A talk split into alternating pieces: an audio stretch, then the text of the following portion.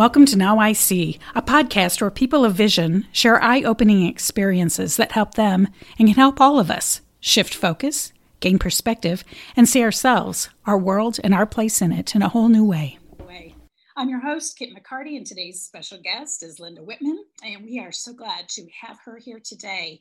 Linda, I see you as a passionate, energetic, do or die kind of gal when you see a problem, you run to it with help and hope and healing. Those things encourage and inspire me. How do you see yourself? Well, good evening, and thank you for allowing me to join your program and introduce myself and the things that I do. I do see myself as a woman of faith who has many, many years of experiences in the world of education and administration, asking God, is this the place you need me to be? I've had unique experiences, different kinds of schools, and, unusual circumstances in those schools. And I always said, Lord moves me when he's ready to move me. If he wants me in this building, then this is where I am. The door's closed, he'll send me where he wants to send me. So after 36 years as an educator, high school, middle school, and elementary school, I retired. I had, you know, free time on my hands and decided we're just going to take life easy, I became a CASA volunteer for Dallas County, decided that I can do more for kids and parents, not actually being their campus principal than I ever thought I could be. And so I decided, how do I describe myself? I decided myself to not be sitting at home, uh, not lunching with the ladies, but figuring out a new way to help kids and families with their school and you have done that brilliantly. I'm so excited for this new venture that your life has turned. So, how, um, what was the need that you saw that drove you to make these decisions? As a campus principal, I had a very special needs group of kids in my building, and one of my kids was in foster care and had a CASA advocate out of Collin County. And she stirred up a lot of problems and a lot of trouble between the teacher and me and the family. We had a meeting with 20 people in the room, a judge on the other end of the phone, and I was just serving coffee because it was way over my pay grade of what they were fighting about for this kid. And I made a comment to somebody, well, that's what an advocate does, I can do a whole lot better than that. So I had to put my where my mouth was and own it. I didn't know what an advocate was. I didn't know about CASA, and I'd been an educator for 35 years at that point. So I ventured into it. I spent a year and a half with that until Anderson, my very, very special needs grandson, was born. And I began to understand that there are a lot of kids with special needs in schools, and there's no one to be their voice. Or the ones who are their voice don't use it, or don't use it well, or don't even know how to ask for help and schools being not a perfect entity, nothing is, they make mistakes, they forget things. I have a student in high school, excuse me, middle school down in Houston. They forgot him for an entire 20 weeks that he was supposed to have dyslexia therapy five days a week for 45 minutes.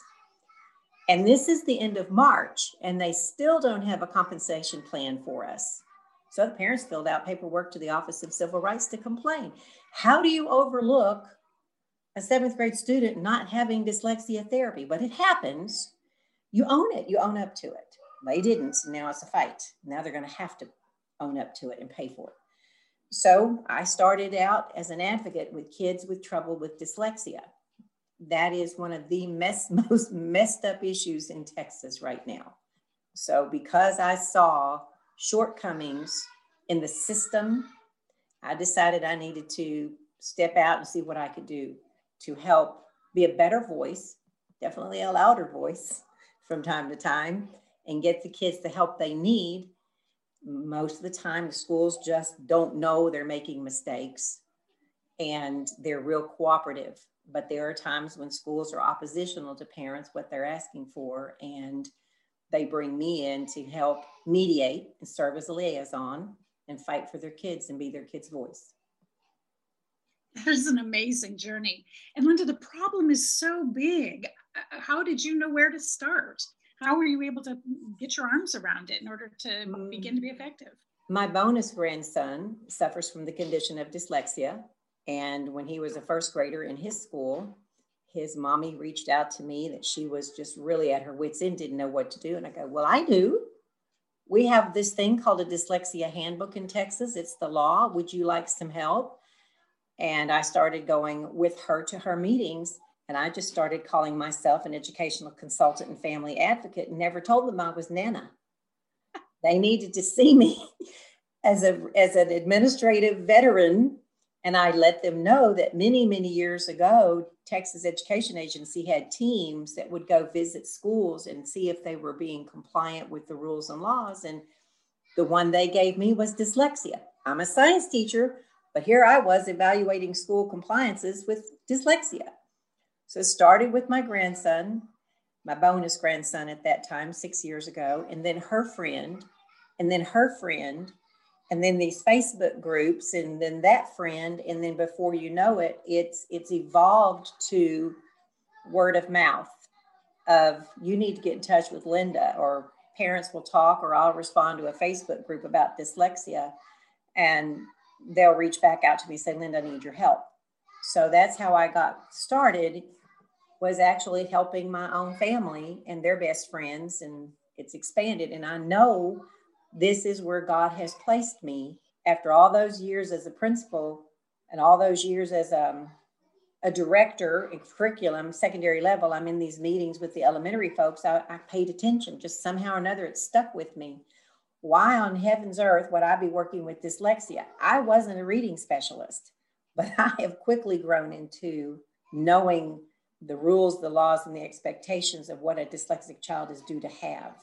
And Texas got in trouble in 2018 with the federal government because we're doing it wrong and we're violating laws. And we're now under a corrective action from the federal government, from OSEP. And all I have to do is pick up this little handbook that says Texas Dyslexia Handbook and say to the schools, Are you aware of the rules and laws in here? Some do, some don't. So, starting with my own grandkids and more and more people reaching out. And I, like I said, I know this is where God has placed me there are days I want to quit and walk away from it because I begin to own those kids' problems and those families' problems. Like I've raised my kids, I've had enough stress. exactly. This is this child's not even mine, and I'm grieving for them. But God shores me up, puts me right back out there. I love it. And you're as effective now as you ever were, which is so encouraging and inspiring to people who are in their retirement and they're wondering, is life over for me? So, uh, some people may be confused a little bit about dyslexia. So, can you kind of give us a brief overview of that, of what the nature of that particular disorder is, and then how significant is it, numbers wise? Well, we've been chasing this issue around for many years. In fact, the Scottish Rite Hospital has a center, the Luke Waites uh, Center for Dyslexia, and they're somewhat of the, the forerunners and leaders here in Texas with giving specific curriculum for kids with reading disorders. Dyslexia is the most common, and it basically means they have difficulty hearing sounds for the auditory processing center. Their ears are fine, but the part of the brain that distinguishes sounds and turns those sounds into the words we write so and read. So when they come across a new word they don't know how to say the word the old fashioned word attack skills. So they have to be evaluated with formal testing and and they have to meet the criteria um, spelling is a deficit and being able to sound out words and being able to change cat to at you take off the c. Something as simple as that and we can find dyslexic readers and dyslexic learners as early as ages two, three, and four. So we can get a head start on giving the right kind of reading instruction. What happens is sometimes schools, and they, this is what we got in trouble for in Texas, was say, we're going to wait until second grade. Texas got in trouble for telling us you can't have more than 8.5% of your population identified as special ed. So we we lived under a, a cap. Federal government said we never told y'all that. So dyslexia is the most common form. I'd say it affects 20, 25% of a population. It's not that they reverse letters or see words in reverse. They see a new word like elephant, they don't know how to say it or they don't know how to spell it, and it affects how much they can read to learn, to learn from their reading and to read for enjoyment. So schools have strict laws on how to evaluate for that. And when we find that, how we teach for that.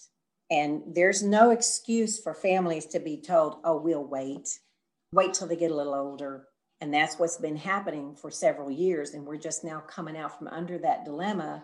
And kids are not being found out until fifth grade.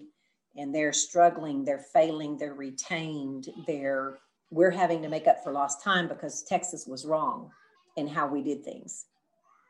Well, this is a huge problem because if a child can't read, then they can't do worded math problems. They don't understand science or social studies or and when they suffer in those areas then they also lack self-confidence to try other things. And it affects so much not just their ability to learn but the way they see themselves and their world and their place in it. And so i love that you are being an advocate for these uh, students these struggling students and also for the teachers that want to help them so uh, you were telling me earlier about legislation that you are working on now that is changing the way schools are treating these special needs students would you like to talk some more about that?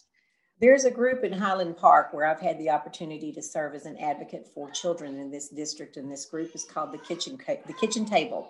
Just a group of parents who've worked together in the last six eight months. Uh, I've been an advocate for several of the students and several of the children, and this group of individuals has put together uh, a, two bills to get the laws changed in Texas. We're supposed to do it anyway, but they have been coordinating their efforts and working with various senators and representatives to get these bills. They've gone through the House, they have sponsorships.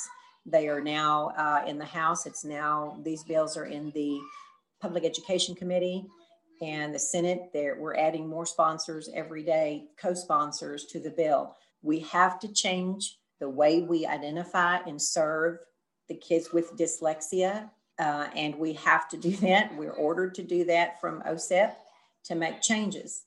It's law that has to be changed, and that requires legislators to change those laws. So I haven't written these bills, but I've been involved in, I've done some reading with it, given some opinions about it. But it's this wonderful group of individuals from Highland Park ISD, Highland Park Community, Park Cities that drafted it. They've worked with one of the representatives there he is now on the Ways and Means Committee, so he wasn't available on the Public Education Committee. And so we were scrambling to get senators and representatives to sponsor these bills. Where we put out the word and we've asked families and people to sign the petition in support of them. Uh, it deals with the fact that the federal government says we should consider dyslexia a form of a learning disability as of the special education arena and Texas is a state that says, oh, we don't have to do it that way. Well, yes, we are. So there's battles and conflicts, there's rules and laws, there's changes that have to come, and schools are going to follow that dyslexia handbook. And if it says we can evaluate them this way or we can go this way, they're doing that. And Texas needs to make one path so it's been eye opening, it's been rewarding, it's been an amazing journey for me to be asked for my opinion and my insight. I've participated, like I said, with families who have filed complaints with the education agency about their schools, that they're failing to do things. And the education agency has stepped up and said, yes, your school has been at fault and they're making changes. So it's been it's been really interesting, to say the least, to work with a grassroots group of individuals who are on the forefront of changing laws with regards to how we deal with our children with dyslexia. That is exciting work. Can you share with us some uh, success stories that you've had along the way? I had a meeting this afternoon. yep.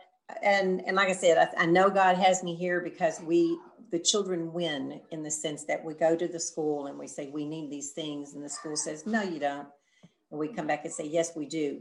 And this is why we do. And the school goes, okay, yes, ma'am, we'll take care of it. So I had a little kid this afternoon. He's in middle school in Mansfield. He's struggling with just now being identified as dyslexic. He's been struggling. He got the ADD because those go hand in hand. And he doesn't write well. He doesn't spell well. And he's never passed the STAAR test. So we visited for a little while this afternoon. And one of the greatest things for me is when the kids talked to me and he said, Mom, she gets me. I'm good now. I mean, that just warms your little heartstrings in there when you have a kid. It's not mine. He's not in my school. And he says, She gets me. So when I go to school, we're going to have a meeting at eight o'clock in the morning. When I go to their school and I say, This is what this kid needs.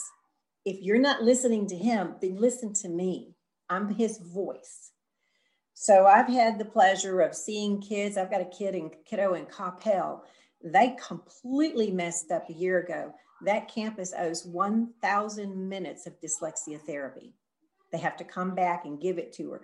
A year and a half, this child has been without extra help. This child in Houston, 20 weeks of his therapy that he didn't get, that's 3,600 minutes they have to give him. I had a student in Highland Park, one year's worth of compensatory education. Those are wins for the kids. And then when they tell their mom, I can read that street sign now, or I can read that billboard, or they get to ring the bell, like, you know, the cancer therapy patient, they ring the bell with the last chemo. I have a little kid in Mansfield. He rings the bell because he grew so many levels in his reading. That's what it's about. I mean, that's they they bring tears to my eyes because that's a win for that kid. Now I still advocate for Anderson. We still we had a bad pre-K teacher last year. We have a very successful kindergarten teacher this year. So I am, what do I say? There's there's wins every day. There there's there's more wins for these students than there are losses right now and, and not just for the students but for their families oh yeah for the school as they as they graduate accomplished students students who are still learning and excited about learning and excited about the contributions they can make in the world well you're and I never oh go ahead I never ever imagined because I didn't know this role in life existed. I never imagined this. I mean, it was great to see my fourth graders graduate or eighth graders graduate. That was wonderful. But this is a case by case, and I've probably had about 125 kids in the last six years. And it all started with my bonus grandson. And I tell him, God made you, God gave you to me, and gave me to you. And look what we've done because of that. Because of the, you know, the connectivity, you know, it's a God thing. Well, and it's a win for you too, because I think you've discovered something interesting about yourself. How have you changed through this process? How have you grown and changed? I feel like I've always had a degree of compassion for people and and the kids. I think that's why I was an educator and an administrator and sometimes did things differently than the rule book areas where we could bend it. I did because this is what this child needed.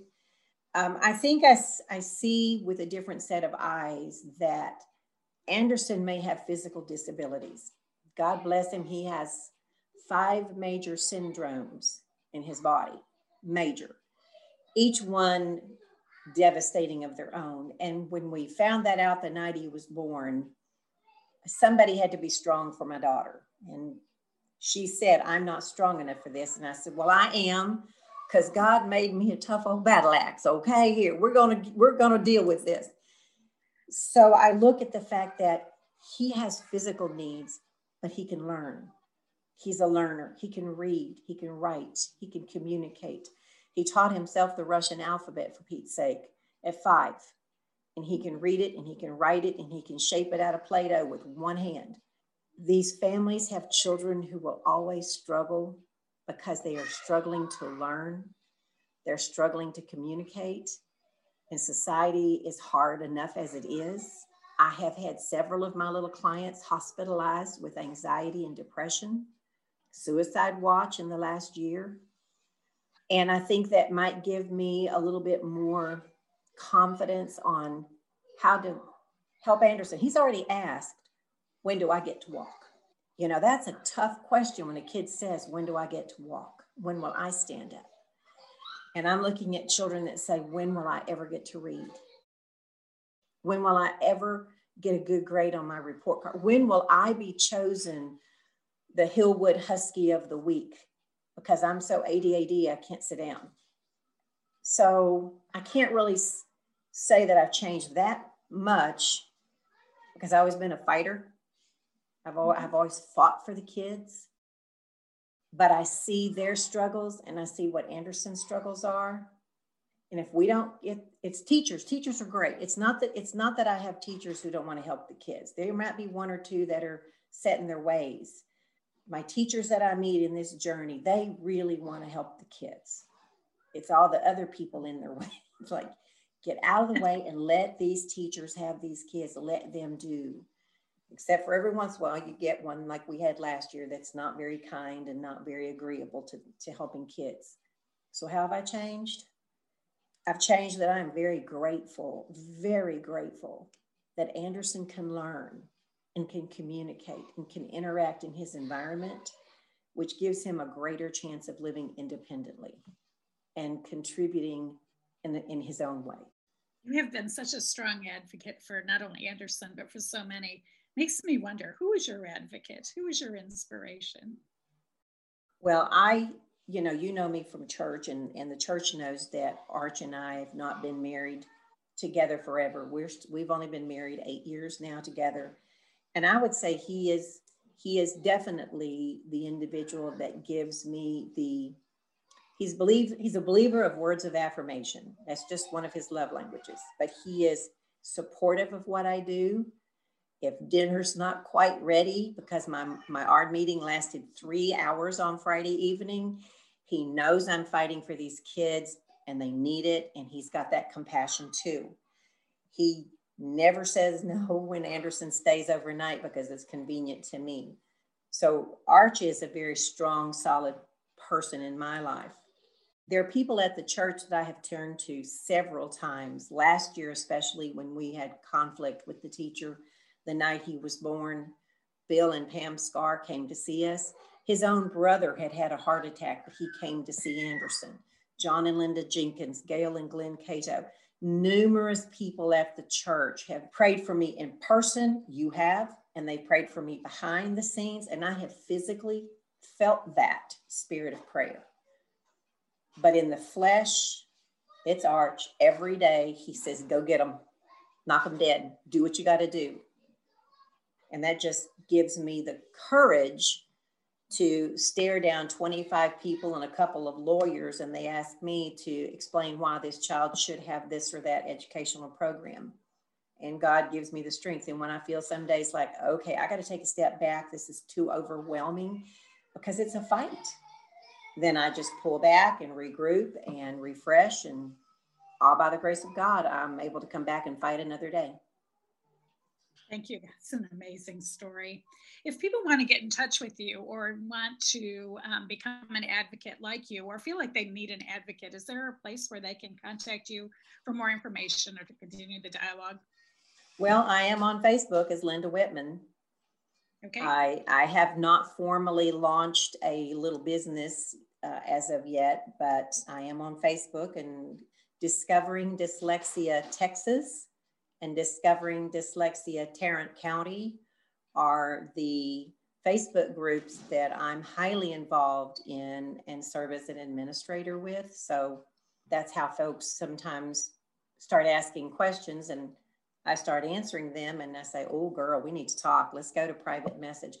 I don't ask parents to pay for consulting for talking. I said, shoot, we can talk at Kroger's and I can have you all set. But if I come to the meeting with you and I want to be considered a professional advocate, I will have a small fee. It's very small. And I don't charge by the hour. So it's not too hard to find Linda Whitman here in, in the Dallas area, I guess. I don't know. But Discovering Dyslexia Texas and Discovering Dyslexia Tarrant County, um, I'm trolling on them all the time. Good to know. We'll put that information in our show notes. So, as we close up our show today, is there one thing that you hope our listeners will now see more clearly as a result of our conversation today? For my parents, people who are parents and grandparents, you have a voice. You have rights and you have a voice. And if you're not being heard or you're not sure how to be heard, there are people who will speak with you and for you. Not just me as an advocate, but others, other advocates. You don't have to go out and hire attorneys and things. Most of the time, all we have to do is give our parents some information or confidences, and they go on to these meetings to fight for their kids' needs without me because I have educated them or I've informed them or just said, You're right, you are correct in what you're asking for. Let's go do it. So you are empowering people to be their own advocates, and that's a beautiful gift, too. If you enjoyed our show today, please tell your friends. Like and subscribe so you'll receive future notifications when our next shows become available. Visit our website, nis.media, for show notes, bonus content, contact information for our special guests, and access to their products and ours. Or perhaps you'd like to leave a comment, a perspective on our show today, or share an eye opening experience of your own. We'd love to hear from you. Again, that's nis.media. Special thanks to our technical director, Jim Wilson. Music by Rebecca Salazar. I'm your host, Kit McCarty.